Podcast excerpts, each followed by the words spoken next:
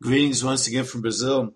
Today's gospel is from Matthew chapter 10, verses 24 to 33. And Jesus is saying, you know, the disciples, that the, the disciples not greater than the master. And they are rejecting the master, who is Jesus Christ. So they'll also reject the disciples. He's trying to get them to understand that it's not going to be easy to be a disciple. And don't worry. That's what he's trying to teach him. He said, don't worry. And that's not, don't worry, is it shows up so often in the New Testament. The angel said it to Mary. The angel said it to Joseph in his dreams. Jesus said it so many times to the apostles, don't worry. And why? is worrying about something ever going to solve a problem? It's not. Is worrying about something going to change a situation? No. What it's going to do is get us tied up in knots. That's the truth. We'll get so worried and tied up and nervous and everything else that we can't think. We stop thinking because we're just so scared and tied up in, in worry and, and what can happen. Now, that doesn't mean bad things will not happen to us.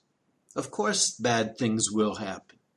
You know, we'll have problems, you know, all sorts of problems, financial problems, you know, anything. People are going to hurt us in what they say, and, and maybe even with violence.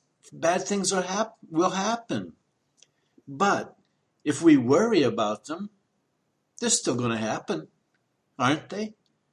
They won't go away just because we're so tied up in our worries.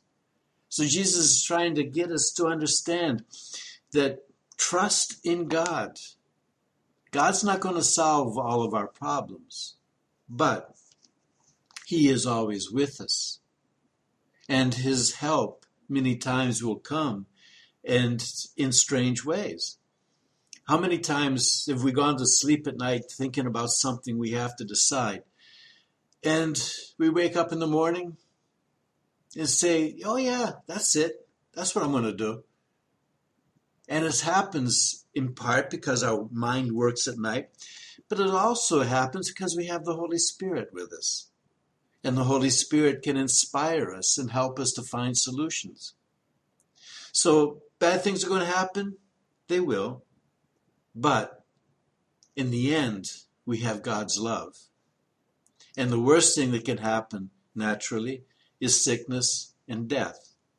And exactly in that area of our lives where God is more present, where love conquers even death. Thanks for listening. Take care and God bless.